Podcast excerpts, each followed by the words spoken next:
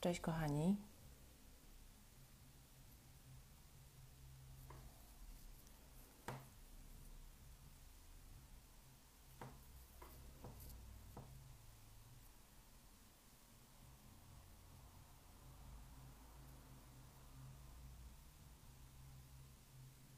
Hej kochani, dajcie znać, czy mnie widzicie i słyszycie.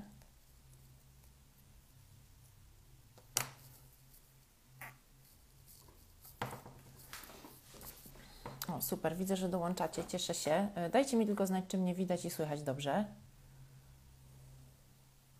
Na czacie, poproszę.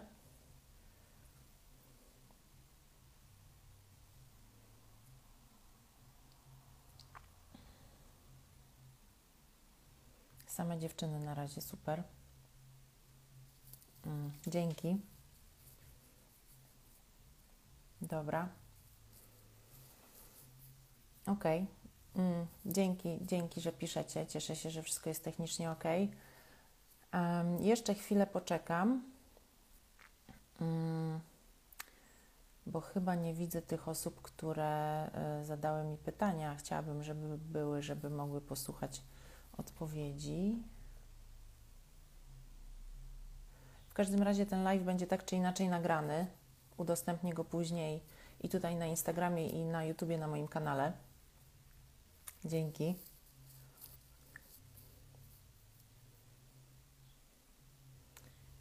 Ktoś napisał, że wywaliło, ale mnie? Mam nadzieję, że nie.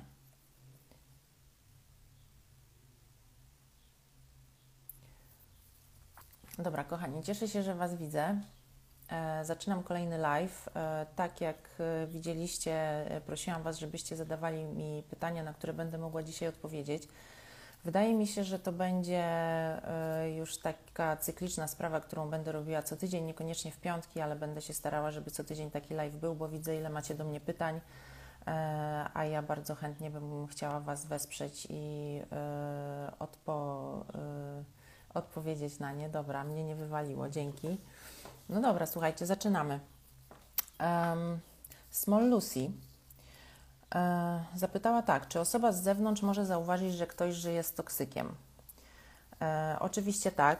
E, I tutaj e, ty myślę, że masz na myśli toksycznego partnera, ale e, również może zauważyć, że twoi rodzice są toksyczni e, bo osoba z zewnątrz ma tę w pewnym sensie przewagę nad nami, że jest właśnie na zewnątrz tej sytuacji, w której my jesteśmy i może bardziej trzeźwym okiem e, ocenić, e, co się w tej sytuacji dzieje.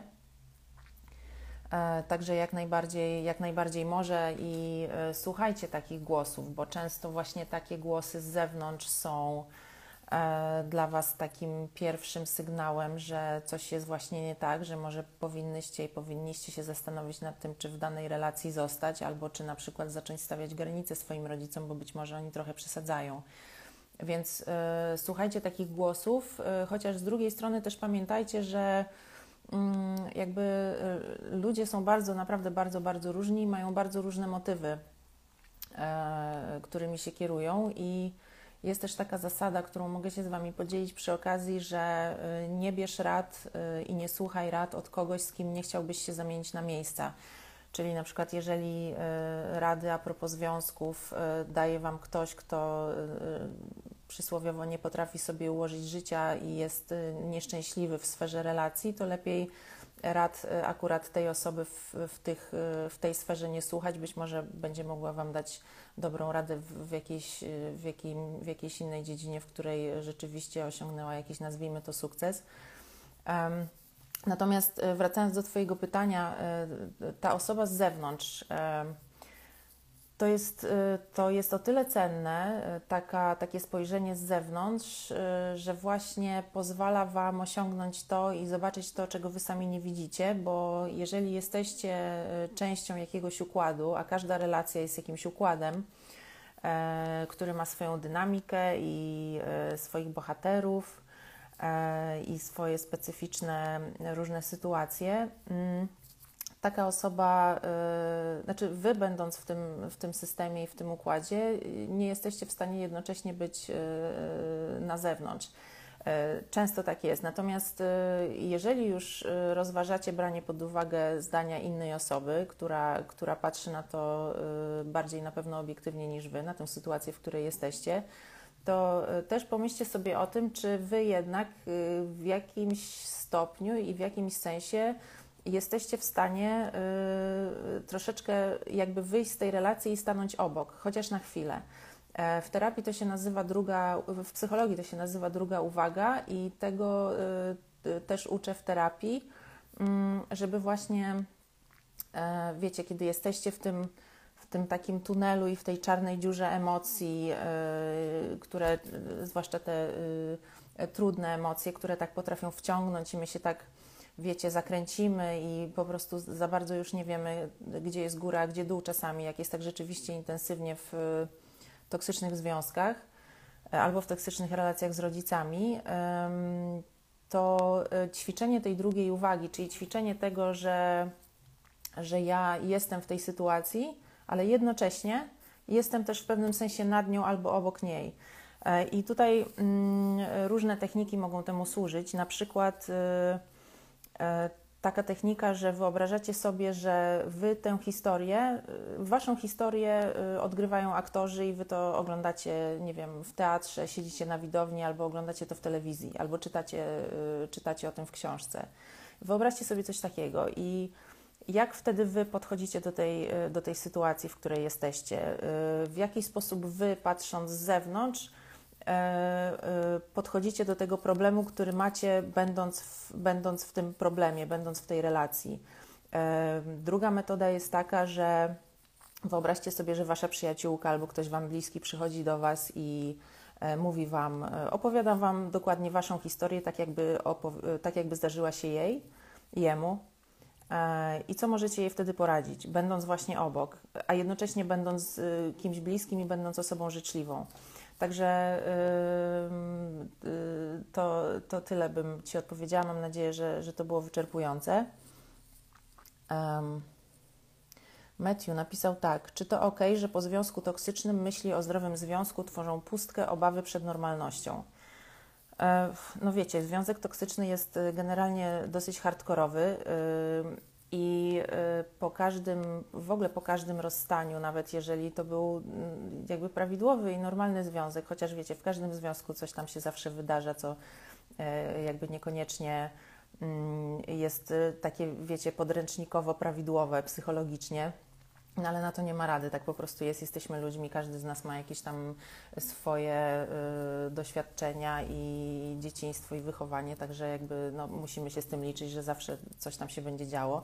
Natomiast jeżeli mówimy o toksycznym związku, no to y, jakby te rozstania są bolesne wielowymiarowo, bo też pamiętajcie o tym, że jeżeli byliście w toksycznym związku i byliście w nim dosyć długo i bardzo się zaangażowaliście w ten, w ten związek, to bardzo prawdopodobne jest to, że wy też coś w sobie macie. Nie chcę was nazywać toksykami od razu, natomiast jakby mm, na przykład no, y, już dużo o tym było mowy podczas poprzednich live'ów, ale no, w, w związek z toksykiem y, nie wejdzie osoba, która ma zdrowe poczucie własnej wartości i która jakby mocno stąpa po ziemi w tym sensie, że jakby wie, czego chce i wie, na co sobie nie, nie da pozwolić, prawda? I że no, przysłowiowo nie da sobie wejść na głowę.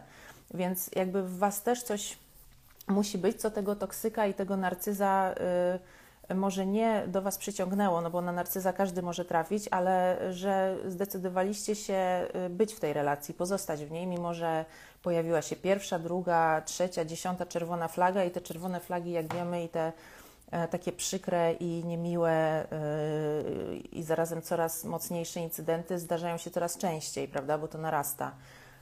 E, także dlatego jest to sytuacja wielowymiarowa, bo i wy macie coś do przepracowania, dlatego jest jeszcze ciężej wyjść z takiej relacji, bo prawdopodobnie czujecie, wcale nie czujecie ulgi, tylko czujecie, że po prostu być może nawet poczucie winy. E, ja akurat y, mm, z chłopakiem, którego teraz pozdrawiam, który, który napisał to, e, zadał to pytanie, e, trochę korespondowaliśmy, więc jakby znam troszeczkę jego historię głębiej i zwłaszcza właśnie jeżeli ktoś jest bardzo zaangażowany w to, że on tę osobę wyciągnie z tej toksycznej rodziny, że on jej pomoże. Oczywiście to jest bardzo szlachetne i piękne, tylko jakby zobaczcie, co się dzieje z tą drugą stroną. Czy, czy wy ją ratujecie, czy, czy wy jej pomagacie? I tutaj e, może powiem o różnicy między tymi dwiema postawami, bo e, pomagamy, pomoc jest wtedy, jeżeli ktoś o nią prosi. Jeżeli ktoś mówi, słuchaj, e, po prostu pomóż mi, w taki, w taki, takimi lub innymi słowami właśnie w ten sposób do nas mówi, czyli po prostu krótko mówiąc prosi nas o to, żebyśmy mu jakoś pomogli, jakoś go wsparli.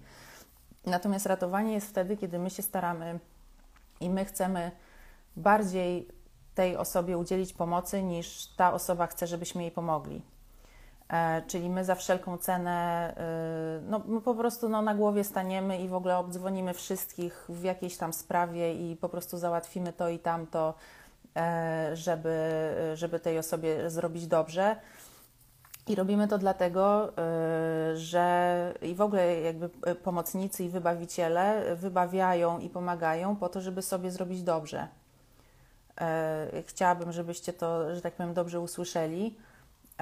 I to jest, to jest podwójnie niebezpieczne, bo po, drugi, po pierwsze odbieracie osobie, której pomagacie sprawczość i odpowiedzialność za swoje życie – a po drugie, wy możecie wejść w pułapkę czegoś, co się nazywa trójkąt dramatyczny. E, polecam o tym poczytać, bo to jest um, uniwersalna, uniwersalny system y, gierek psychologicznych, w, których, y, w które wchodzimy nawet nieświadomie z bardzo wieloma osobami w naszym otoczeniu. Y, I to y, może nas przerzucić z pozycji wybawiciela i tej właśnie osoby pomocnej, takiej chętnej, y, gorliwej, nawet nadgorliwej, do oprawcy. No bo skoro my chcemy komuś pomóc na siłę, y, troszeczkę, prawda, bo ta osoba wcale o to nie prosi i my jej tak bardzo, bardzo pomagamy, to w pewnym momencie ta osoba po prostu jest na nas wkurzona, bo ona wcale tej pomocy aż takiej być może nie chce, prawda? I jakby w momencie, kiedy ona tego nie, nie, docenia i nie daje nam do zrozumienia, że my tak, żeśmy dobrze jej zrobili, że ona nam dziękuje i tak dalej, no to my zaczynamy być w ogóle tacy trochę, wiecie, że ja tutaj tyle dla niej zrobiłam, a ona w ogóle się zachowuje w ten i w ten sposób, co za w ogóle niewdzięczna y, osoba, prawda? Więc jakby uważajcie na to. Natomiast wracając do pytania, bo trochę odbiłam od tematu, ale to wszystko się oczywiście zazębia. Przeczytam to pytanie może jeszcze raz. Czy to ok, że po związku toksycznym myśl o zdrowym związku tworzą pustkę, obawy przed normalnością? Oczywiście tak. E, po każdym związku, tak jak mówiłam na początku, jest rana, nawet jeżeli, e, chociaż myślę, że to się zdarza bardzo rzadko, że dwie osoby siadają naprzeciwko siebie i mówią: Słuchaj, no chyba trzeba się rozstać, podają sobie ręce i jakby bez emocji rozchodzą się w dwie strony. Mm, więc zawsze jest jakiś ból, zawsze jest strata. E, natomiast e, to jest też, e, mm, tutaj też polecam poczytać o fazach żałoby po stracie.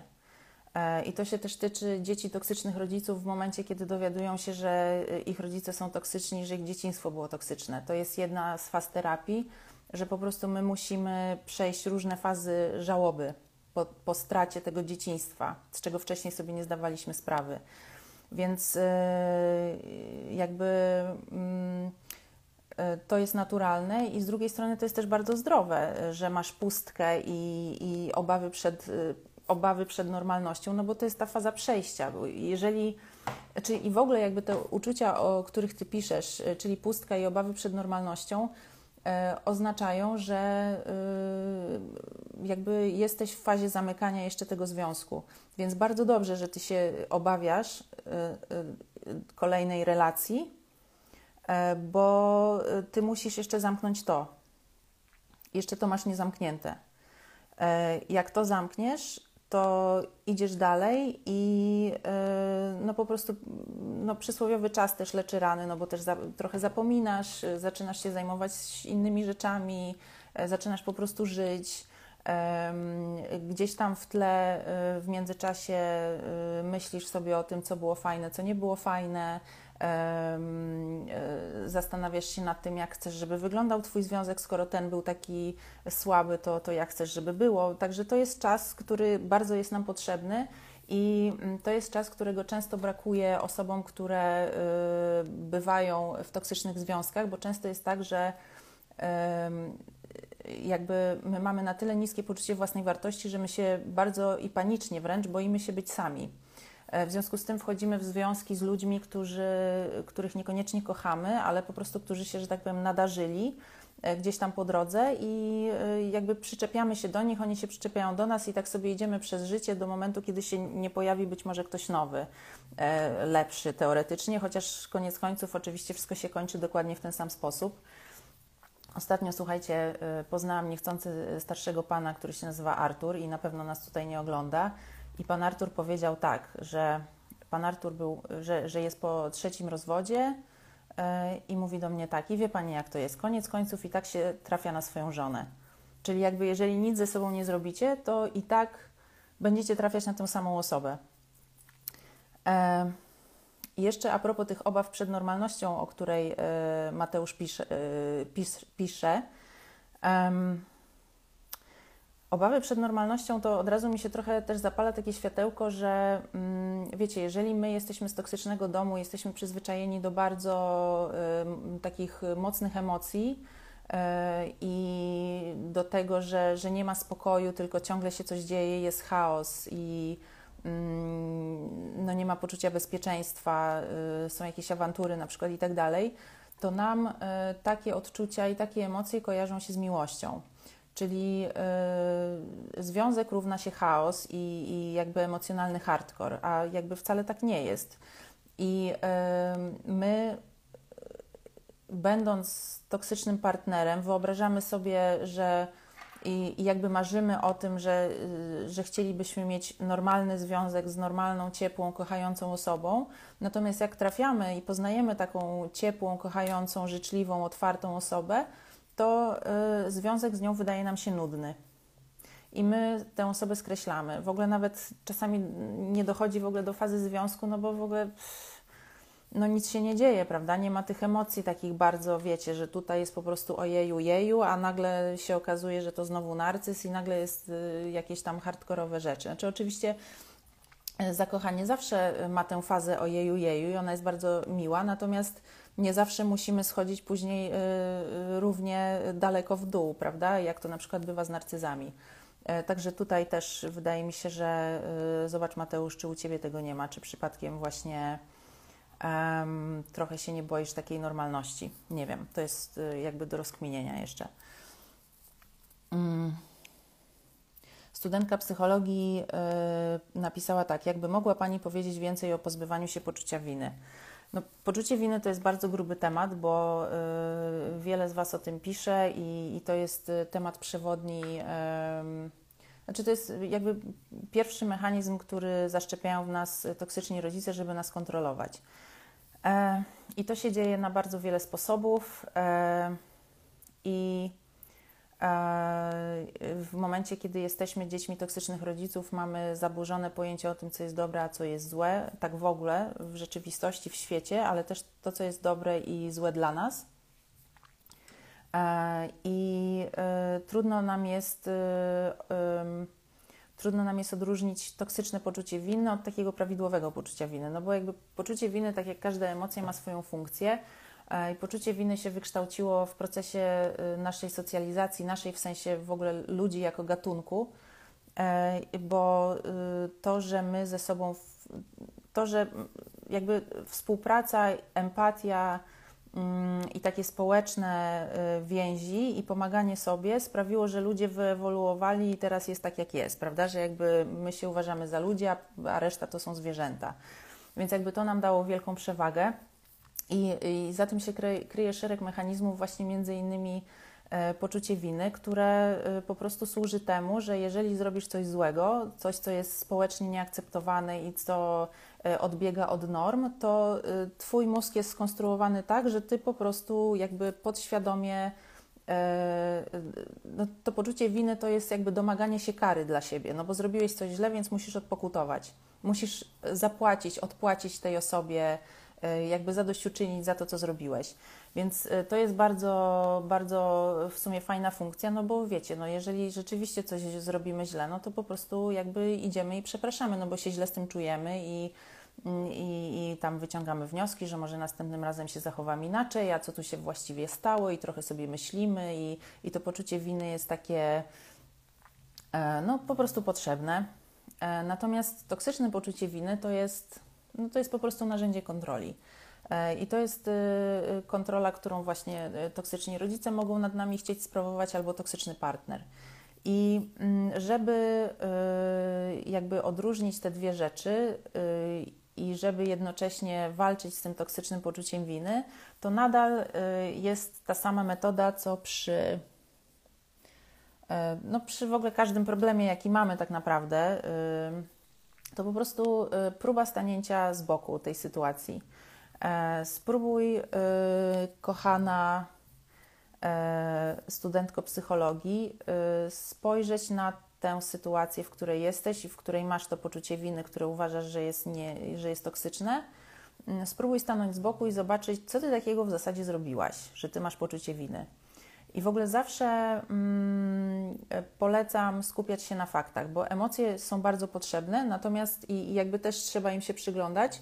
Y, tak samo jak właśnie będziemy się przyglądać poczuciu winy w momencie, kiedy y, będziemy chcieli się opierać na faktach E, ale emocje, jeżeli nie mamy nad nimi kontroli, jeżeli jakby jesteśmy dopiero na e, początku tej drogi pracy nad sobą, one potrafią nami zawładnąć i, i potrafią nami zawładnąć do tego stopnia, że my trochę nie wiemy, gdzie jest góra, gdzie dół i nie wiemy, jak się nazywamy. I te takie trudne emocje potrafią bardzo mocno nas wessać jakby do środka i my już o niczym innym nie myślimy, tylko w głowie mamy taki kołowrotek i jesteśmy skupieni tylko na tym, na odgrywaniu scenariuszy, odgrywaniu tej sytuacji, cały czas myślimy o tym i tak dalej.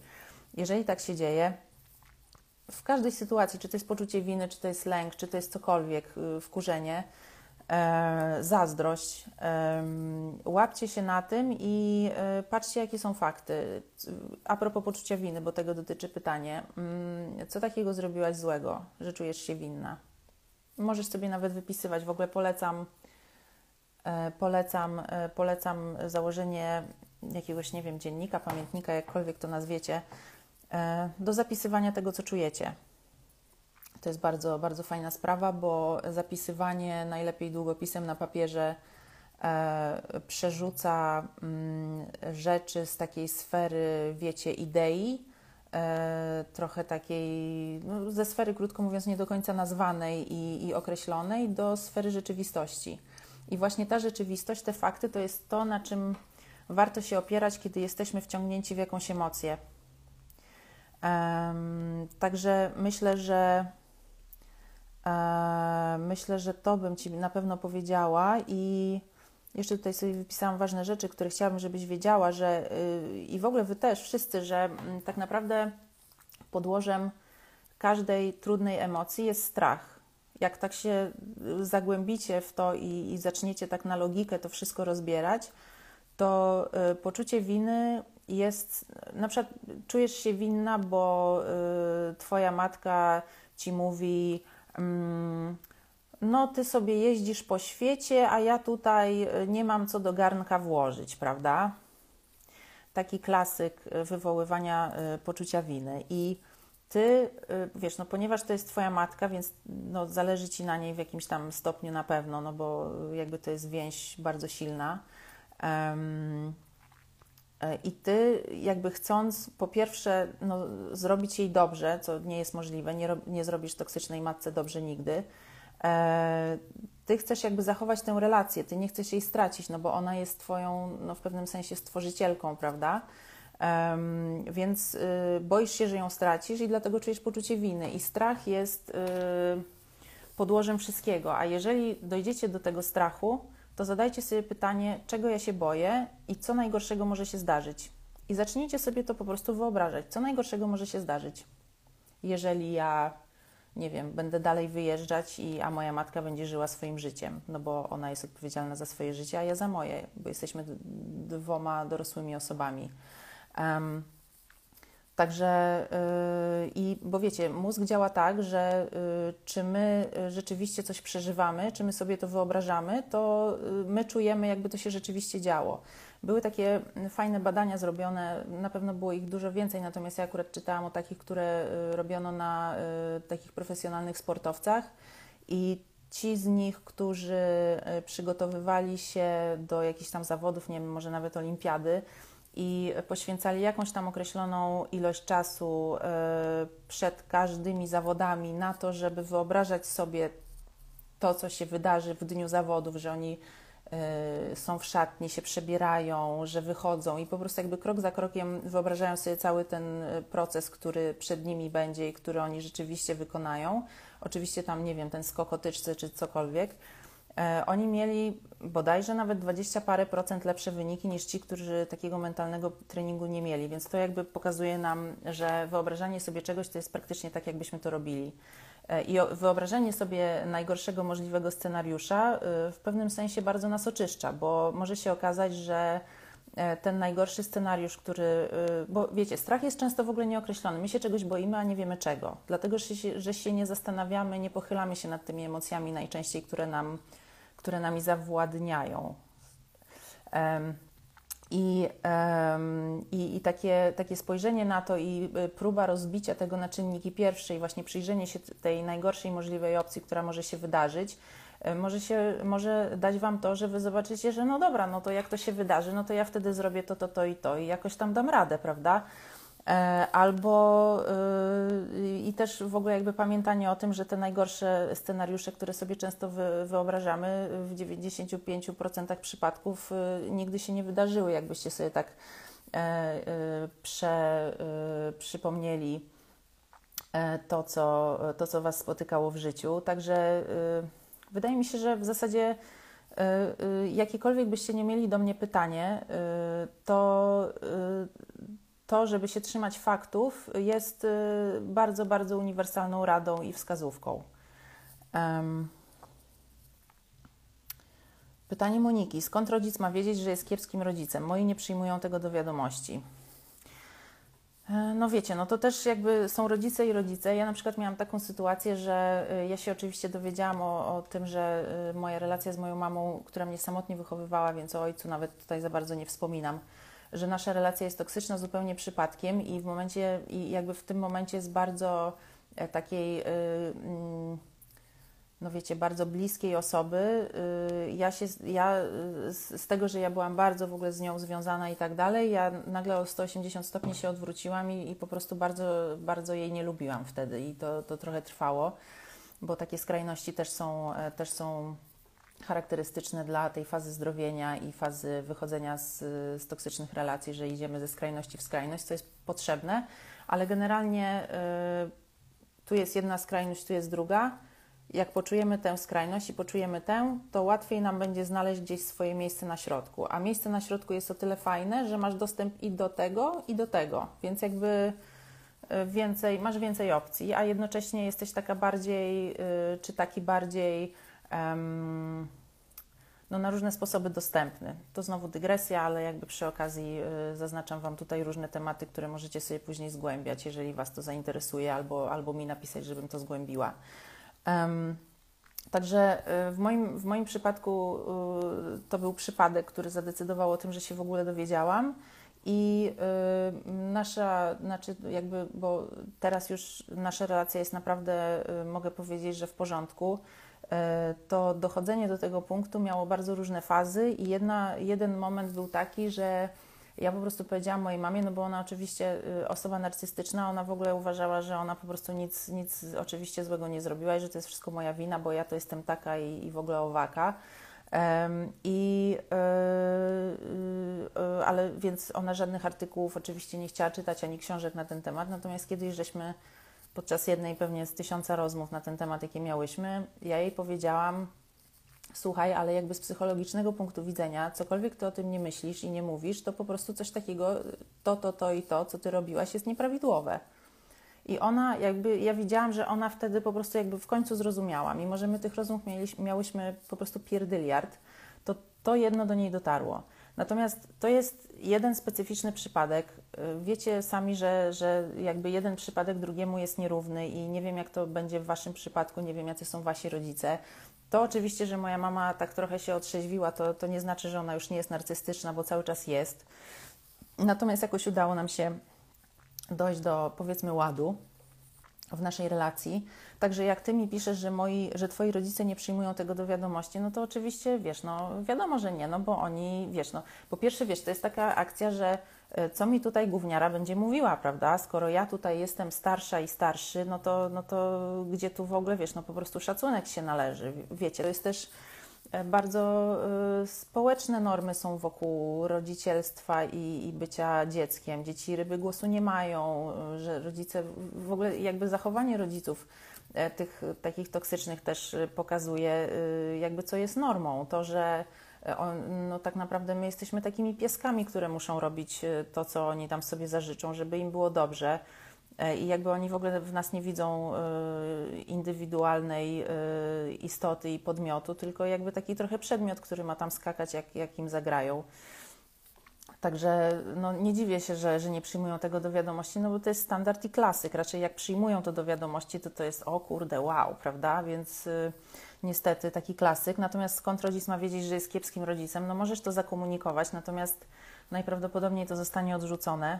E, możesz podesłać jakiś artykuł do przeczytania, ale być może i bardzo prawdopodobne jest to, że no, gdzie, gdzie twoi rodzice będą jakieś teraz artykuły psychologiczne czytać, wiesz. No.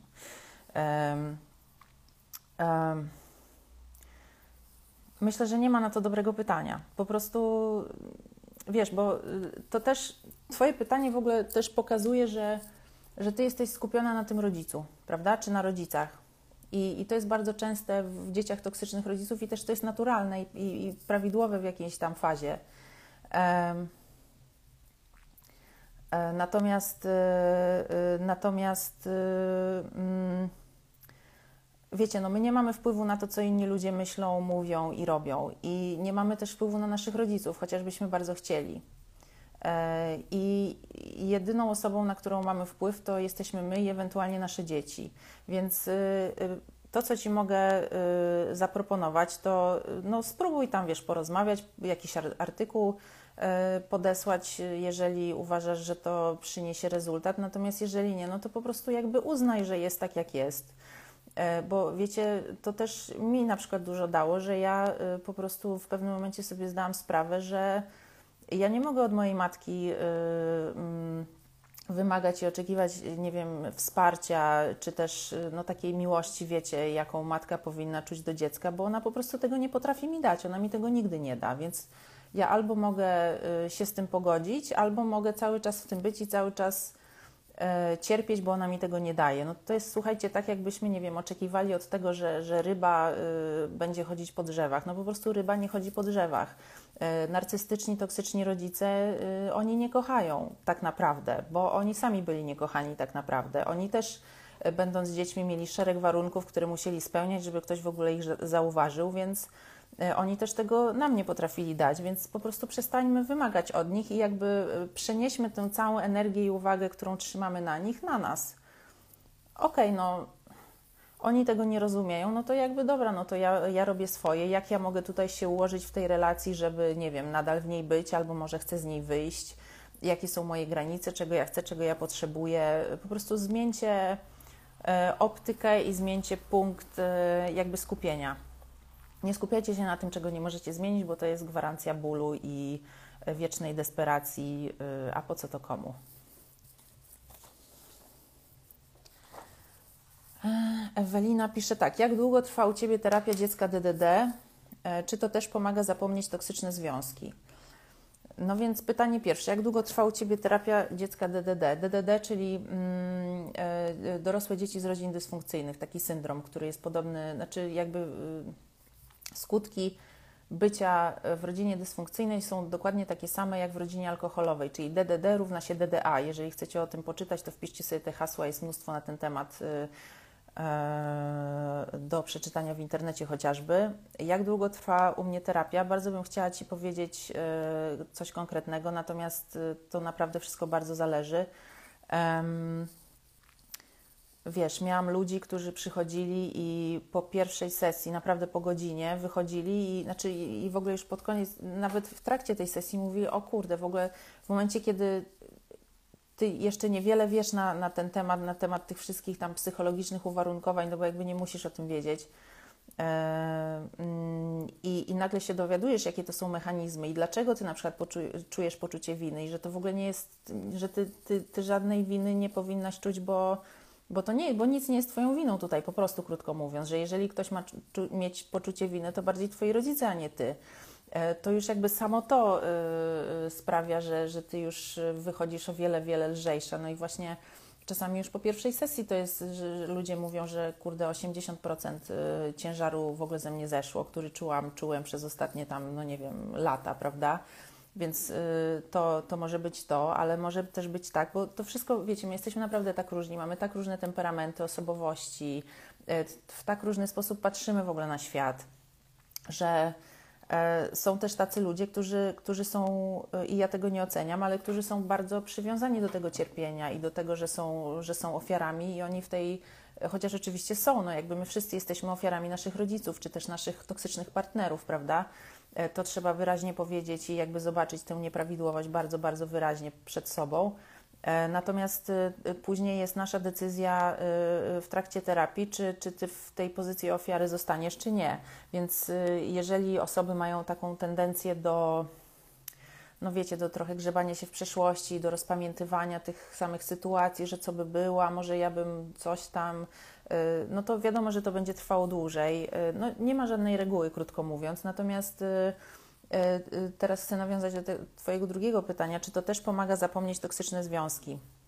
Zwracam uwagę na słowo zapomnieć.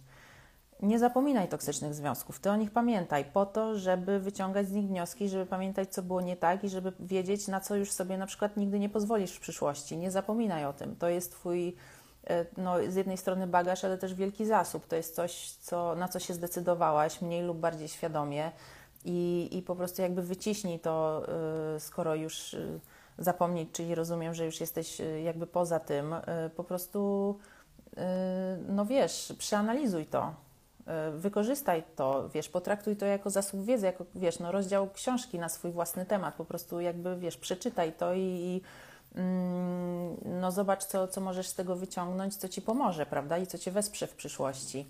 Um, Także na pewno bym tutaj nie zapominała. Natomiast y, myślę, że Tobie chodziło o to, że co zrobić, żeby jakby te związki przeżyć i przestać je rozpamiętywać. No właśnie, wiesz, y, w ogóle no, nawiązuję do tego, co mówiłam wcześniej, że w toksycznych związkach się nie ląduje, jeżeli się nie miało toksycznego dzieciństwa. Jeżeli byś miała takie prawdziwe, mocne, silne y, i ugruntowane poczucie własnej wartości, które się dostaje od rodziców w dzieciństwie, E, to nie byłabyś w toksycznym związku, a, a tym bardziej w toksycznych związkach, prawda? Kilku, e, jak się domyślam z Twojego pytania. Także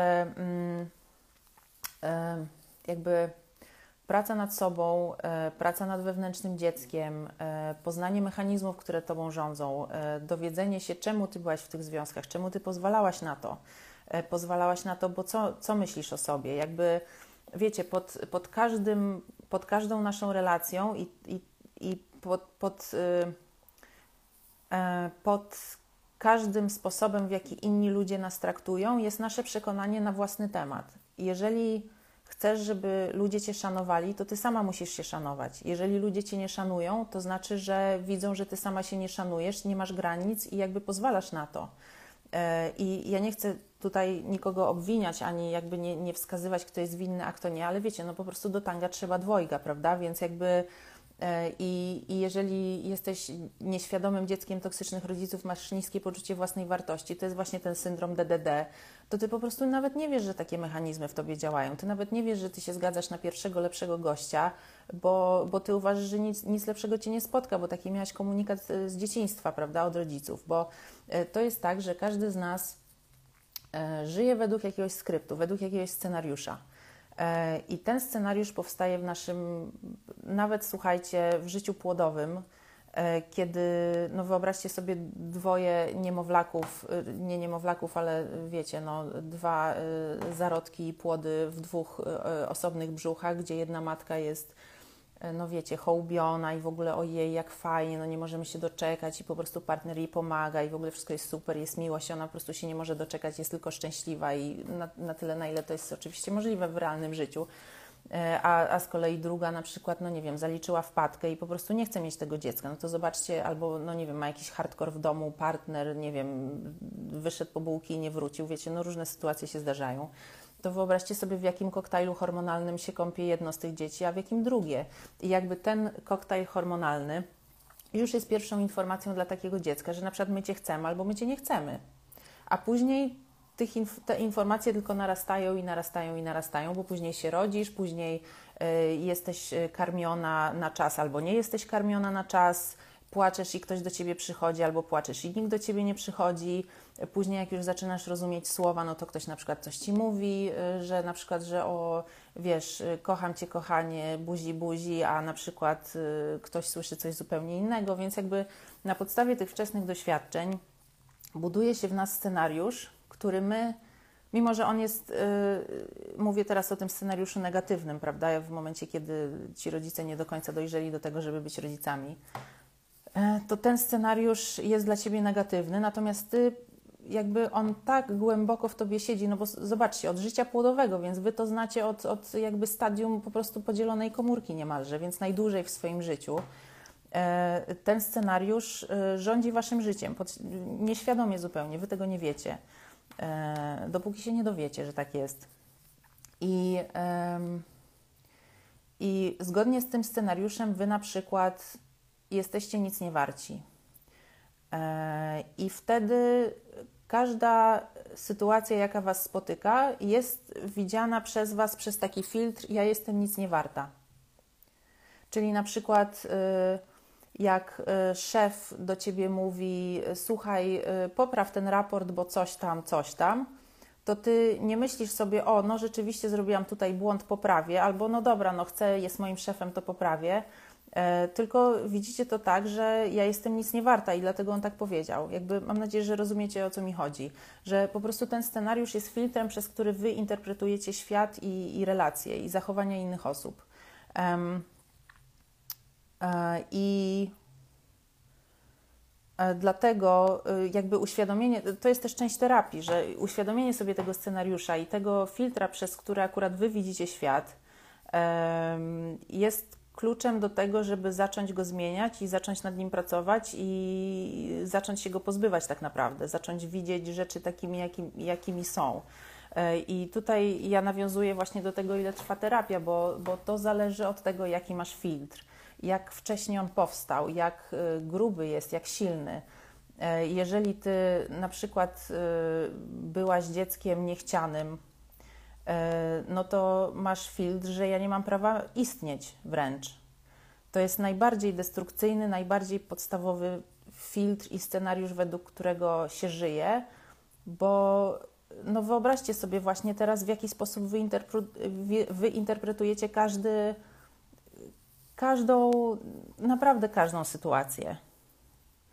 E, ja nie mam prawa być sobą, to też są takie filtry. Ja nie mam prawa być sobą, ja nie mam, ja jestem nic nie warta, ja nie zasługuję na miłość.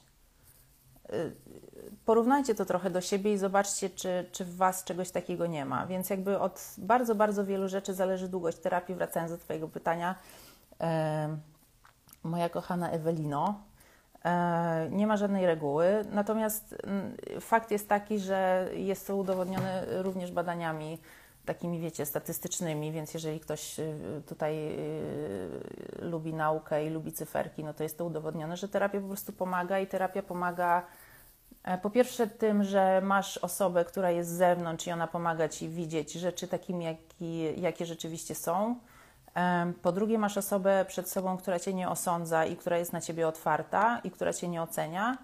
E, a po trzecie, jakby ta relacja terapeutyczna sprawia, że ty się y, jakby jesteś w stanie otworzyć, zaufać i tak dalej. E, natomiast no, masz też po prostu kupę narzędzi, którymi możesz się posługiwać w codziennym życiu, bo wiecie, jakby to, to nie jest tak, że Wy sobie posiedzicie godzinę tam raz na tydzień, czy raz na dwa, czy raz na miesiąc u terapeuty i jakby to załatwia sprawę, bo jakby zmiana dzieje się w życiu. Zmiana dzieje się w relacjach najczęściej. Te, te najbliższe nasze intymne relacje to jest po prostu no, takie pole minowe dla kogoś, kto jest z toksycznego domu, że po prostu tyle rzeczy się odpala, a że jakby no, w sumie większość z nas jest z toksycznych domów, to sobie teraz jakby zobaczcie, y, jednej osobie się coś odpala, drugiej osobie się coś odpala. Naprawdę dogadać się to wcale nie jest takie proste w parze. Więc y, jakby mm, później te narzędzia, które wy dostajecie w, w terapii, y, wy po prostu jakby umiecie z nich korzystać już w każdej takiej sytuacji życiowej i, e, i to bardzo pomaga w radzeniu sobie z konfliktami, w, z kontaktem, e, z komunikacją w relacji i tak dalej. I wiecie, jakby ja też tutaj tego live'a prowadzę i po prostu jestem taka mądra, a przecież wiecie, no mi też się odpalają rzeczy cały czas tak naprawdę i, i tylko ważne jest to, żeby być tego świadomym i umieć E, lepiej lub e, gorzej sobie z tym radzić i, i jakby starać się, żeby ten scenariusz i te mechanizmy, które nami rządzą, żeby po prostu e, no tak aż nas nie no wiecie, nie, nie, nie machały nami na prawo i lewo, tylko żebyśmy my po prostu jakby mieli ten taki swój rdzeni kręgosłup i taką może podstawę, żebyśmy byli ugruntowani, żebyśmy wiedzieli w ogóle skąd my wychodzimy i z czego to wynika. Przechodzę dalej, słuchajcie. Jak przerwać schemat przyciągania narcystycznych partnerów, jeśli się ma ojca narcyza? No więc wydaje mi się, że trochę już na to odpowiedziałam wcześniej. Mm. No przede wszystkim poznać, y, poznać swój scenariusz, poznać y, to, co tobie się odpala i dlaczego, co ty tam wewnętrznie o sobie czujesz i myślisz. Bo jakby to jest podstawa wszystkiego. To, co to, co ty myślisz o sobie i o świecie, to jakie masz przekonania o sobie i o świecie, ma odzwierciedlenie w świecie zewnętrznym. I oczywiście ja nie mówię, że ty miałaś wpływ na to, y, y, jacy rodzice cię y, stworzyli, chociaż są takie religie, które twierdzą, że masz. Natomiast no, już nie będę się w to zagłębiać. Natomiast no, tak jak sama napisałaś, przyciąganie narcystycznych partnerów, to nie jest tak, że to się dzieje. No, po prostu my wybieramy, prawda? My, nawet jeżeli jesteśmy bardzo y, nieświadomi, jeszcze jesteśmy na początku naszej drogi, albo w ogóle nawet nie wiemy, że jakaś droga jest przed nami, to my no, jakby zawsze wybieramy i zawsze mamy co najmniej dwie opcje. E, I e, wiesz, z narcyzami to jest tak, że y, Tutaj radziłabym Ci poczytać, y, jeżeli chciałabyś, o koluzjach. Koluzje to są takie mechanizmy wchodzenia w relacje nie z miłości. E, I na przykład jest coś takiego jak koluzja narcystyczna, gdzie mm, tam się dobiera osoba i a, znaczy dobierają się dwie osoby, które obydwie mają niskie poczucie własnej wartości. Tylko narcyz y, mm, radzi sobie z tym przez to, że gra i stwarza postać osoby po prostu wspaniałej, bez wad i w ogóle on błyszczy, jest po prostu, no wiecie, wow. E, natomiast często partnerką czy partnerem narcyza jest osoba, która e, z niskim poczuciem własnej wartości radzi sobie w ten sposób, że ona ulega, że ona jest podporządkowana, ona nie ma własnego zdania, albo być może nawet ma własne zdanie, ale boi się je wyrazić, bo w dzieciństwie y, jej na to nie pozwalano i tego nie honorowano. I takie osoby są w relacji, i jakby ten narcyz tej osobie podporządkowanej e, oczywiście potwierdza jej scenariusz, że, że ja jestem nic nie warta, nic lepszego mnie nie spotka, więc e, no po prostu trzymam się jego, no a on e, ma uznanie i, i, no po prostu osoba jest na początku na niego, w niego wpatrzona, no bo on jest taki wspaniały. I E, polecam Ci to. No i na pewno właśnie pracę nad sobą, terapię, pracę z wewnętrznym dzieckiem, która jest bardzo, bardzo skuteczna. I tutaj też chcę Wam powiedzieć, że mm, bardzo dużo osób się do mnie zgłasza, które mówią tak, jestem już, nie wiem, drugi rok w terapii i ta terapia nie działa. Znaczy jakby nic się nie zmienia. Bo wiecie, jakby są terapie i terapie i y, fajnie jest oczywiście sobie pogadać i tak dalej. Natomiast mówienie sprawia, że ty jesteś cały czas w głowie, ty jesteś w słowach i tak dalej. Natomiast bardzo wiele rzeczy właśnie takich z dzieciństwa, jeżeli nie większość, jeżeli być może nawet nie wszystkie, są w podświadomości. Mm, a do podświadomości nie, nie dojdziesz rozmawiając o czymkolwiek, tylko czując, więc jakby musisz z głowy przejść do ciała, bo czucie jest w ciele.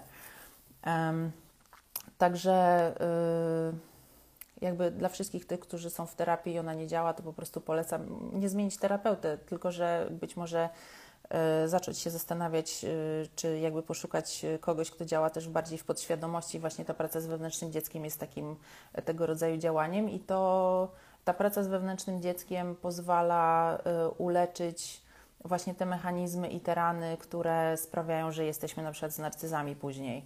Bo wewnętrzne dziecko to jest jakby taka część naszej osobowości, która była nieukochana, niezaakceptowana, w dzieciństwie. E, na przykład, no to jest to, o czym mówiłam wcześniej, że, że zamiast e, dziecko, zamiast jeszcze będąc w brzuchu, zamiast jakby te hormony pływać w hormonach e, miłości, oczekiwania i, i po prostu takiej nadziei, w ogóle wiecie, w takich bardzo miłych i sympatycznych odczuciach, no to sobie pływa po prostu w hormonach hardkoru, chaosu, strachu, obawy i, i tak dalej. E, I e, słuchajcie, no to ma po prostu wielki, e, wielki wpływ. I, I wtedy każda taka, bo wiecie, sorry, że tak skaczę, no ale jakby tak, tak, mi, się to, tak mi to płynie, więc płynę dalej. Dziecko ma różne wymagania w różnych stadiach rozwoju. Jeżeli rodzic nie, nie E, nie wypełnia swojej funkcji, czyli nie daje dziecku tego, czego ono e, potrzebuje w danej fazie rozwoju, to wtedy się robi taka stopklatka. Jakby macie tą linię życia, prawda? Nie wiem, jestem w brzuchu i matka się boi, stopklatka i tu już jest wewnętrzne dziecko numer jeden. Później e, rodzę się, płaczę, jestem głodna, nikt do mnie nie przychodzi po raz dziesiąty, stopklatka, wewnętrzne dziecko numer dwa. Później, nie wiem, jestem w takiej fazie, że tam sobie, wiecie, zaglądam tu i zaglądam tam i ktoś mi mówi, o, byś się wstydziła, to jest przecież brudne i brzydkie i w ogóle fe i tak dalej, stop klatka, prawda? E, albo, nie wiem, idąc dalej, ja chcę już coś zacząć sama, y, ja chcę mieć wpływ i jakąś tam poczucie sprawstwa na miarę, y, nie wiem, trzy, cztero. Wiecie, to są te wszystkie bunty dwu i tam iluś latka, że po prostu my chcemy nagle po prostu jakby zacząć troszeczkę wziąć swoje życie w swoje ręce, a, a na przykład mama ciągle nas trzyma, nie wypuszcza nas, no wiecie, jakby nie daje nam y, możliwości eksploracji świata, poznawania. Um, ponoszenia konsekwencji tego, co się dzieje, oczywiście w, w rozsądnym y, zakresie. E, znowu stop klatka, wewnętrzne dziecko numer, nie wiem, tam 5, prawda? I my te wewnętrzne dzieci w sobie mamy i one e, odpalają się w różnych, e, w różnych sytuacjach i, i po tym można poznać, że nam się właśnie odpaliło wewnętrzne dziecko. Odpaliło, czyli doszło do głosu, e, kiedy my w jakiej sytuacji reagujemy nieadekwatnie, czyli na przykład, no nie wiem, coś się stało, facet nie dzwoni. Zawsze o tej porze dzwonił, ale nie dzwoni. No i facet po prostu jest zajęty, a my na przykład mamy taką akcję, że, że on już mnie nie kocha. I to jest naprawdę bardzo silne uczucie. To nie jest tak, że ja sobie myślę, że on mnie nie kocha, tylko ja po prostu cierpię i ja naprawdę wierzę, że on mnie nie kocha, on w ogóle, on w ogóle o mnie zapomniał i ja po prostu się dla niego nie liczę. I to już jest, być może to jest dla Was naturalne i, i, i pewnie tak jest, natomiast jakby zdanie sobie sprawy z tego, że to jest nieadekwatne do tej sytuacji i to w ogóle nie jest prawdą, y, jest bardzo ważne, bo jakby zapobiega wielu awanturom w związkach, prawda? No bo jeżeli ty uważasz, że facet cię nie kocha, bo do ciebie nie zadzwonił, no to tak naprawdę oczekujesz od niego, że on będzie twoim rodzicem i on będzie e, bo po prostu odpaliło ci się zamiast jakby zareagować na tę sytuację jak 30-paro e, akurat teraz o sobie mówię trochę, jak 30-paroletnia kobieta, to e, nagle tobie się włączyła dwulatka i ty reagujesz jak dwulatka bo to twoje, ta twoja stopklatka, to twoje wewnętrzne dziecko, jestem niekochana, bo rodzic coś tam zrobił, się włączyło i ono tutaj doszło do, do głosu i ono mówi za ciebie i reaguje za ciebie. E, także y, dlatego praca z wewnętrznym dzieckiem jest bardzo cenna, ponieważ y, pozwala y, uniknąć bardzo, bardzo, bardzo wielu konfliktom, konfliktów i obserwujcie. Oczywiście takie rzeczy najczęściej odpalają się w związkach, no bo to są najbliżsi ludzie, których, na których my przelewamy te niezaspokojone potrzeby i nadzieje z dzieciństwa a to są często ludzie Bogu ducha winni akurat w tym sensie i w tym zakresie, no bo jakby nikt nie ma obowiązku, nie wiem, na przykład domyślać się o co nam chodzi. Wiecie, to tutaj piję do tych wszystkich akcji, że na przykład on się pyta o co ci, jakby co się dzieje, a ty mówisz nic kiedy jakby pod spodem wszystko się gotuje i no nikt nie, wiecie, domyśleć to się powinna mama, jak, jak y, miałyśmy dwa miesiące, że, że nam się chce przysłowiową kupę, a nie facet, y, dwoje dorosłych ludzi. Także praca z wewnętrznym dzieckiem jest super, bo bardzo pomaga w życiu. Um, Noemi. Co robić, żeby rodzice traktowali mnie jako osobę dorosłą, o wszystko nie wypytywali i nie wtrącali się? E, no to jest trochę tak, jak, jak powiedziałam wcześniej. Jeżeli chcesz, żeby rodzice traktowali Ciebie jako osobę dorosłą, to się po prostu zachowuj jako osoba dorosła. E, tutaj mówisz, że o wszystko nie, wypyto, nie, nie wypytywali nie wtrącali się, więc tutaj trochę wygląda tak, jakbyś y, ty była tak trochę, nie chcę powiedzieć, że e, pod kloszem e, chowana, ale że po prostu jakby rodzice cię uzależnili od siebie, że e, bardzo ciebie kontrolują, znaczy nie wiem czy bardzo, ale że, że no jakby za bardzo nie możesz zrobić kroku bez tego, żeby oni wiedzieli, czyli jest kontrola. No bo wiecie, toksyczni rodzice mogą z jednej strony być takimi rodzicami, którzy w ogóle mają nas gdzieś i, i my jesteśmy zaniedbani i nikt na nas nie, nie, zwraca uwagi, a z drugiej strony to jest znowu, wiecie, na tej osi, nie? że tutaj jest totalne zaniedbanie, a tutaj jest, że po prostu na tym dziecku się, y, wiecie, rodzice uwieszają i, i tak są uwieszeni aż do własnej śmierci często. Także jeżeli chcesz, żeby traktowali Cię jako osobę dorosłą, to po prostu tak zacznij się zachowywać, co oznacza, że y, no na przykład y, po pierwsze słuchasz siebie i swoich potrzeb, zaczynasz e, na podstawie tego, jakie już widzisz, że masz potrzeby, to wyznaczać swoje granice. Jeżeli oni e, cię o wszystko wypytują i się wtrącają, no to po prostu im mówisz: Słuchajcie, jakby to jest moja sprawa, nie chcę o tym rozmawiać. I jesteś w tym konsekwentna. Wiem, że jak się jest dzieckiem toksycznego rodzica, jest się przyzwyczajonym do tego, że się robi tak, jak oni grają, to bardzo trudno jest nagle się im sprzeciwstawić i zacząć stawiać granice.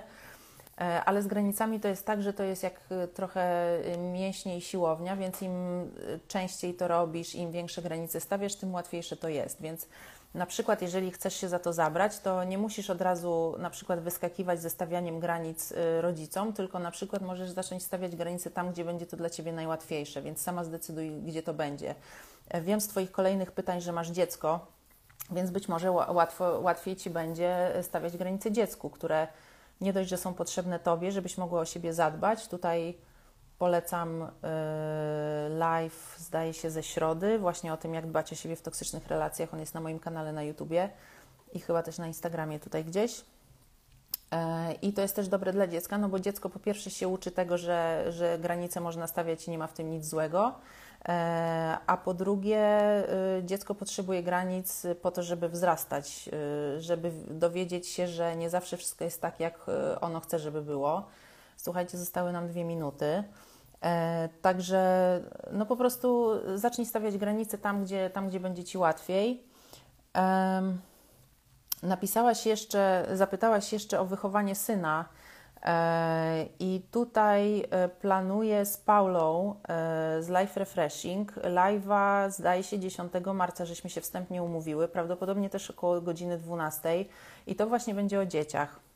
O tym, jak, jak wychowywać dzieci, będąc samymi dziećmi toksycznych rodziców, tak żeby nie przekazywać im toksycznych wzorców. Także polecam Ci to, będę też o tym informować, Paula na pewno też bo tak jak może wiecie, bo już też mówiłam o tym wcześniej, że e, traumę i toksyczność e, dziedziczy się pokoleniami i no tak jak Wam mówiłam na początku, zdaje się tego live'a, że e, to, że Wasi rodzice są toksyczni, to znaczy, że ich rodzice byli toksyczni i tak dalej, i tak dalej, i tak dalej, więc to, że tu jesteście i chcecie coś zmienić, to jest jeżeli o tym pomyślicie w ten właśnie sposób, bo tak jest, to jest tak piękne, że akurat na Was, yy, jakby Wy chcecie coś zmienić i Wy chcecie już swoim dzieciom tego nie przekazywać, że Wy chcecie wziąć odpowiedzialność za to i jakby przerwać y, ten cykl traumatyczny, który w Waszej rodzinie od pokoleń krąży, to jest naprawdę super i E, jeżeli macie niskie poczucie własnej wartości, a prawdopodobnie w jakimś tam stopniu macie, to naprawdę pogratulujcie sobie i powiedzcie sobie, że robicie kawał dobrej roboty, że się w ogóle zabieracie do tego tematu,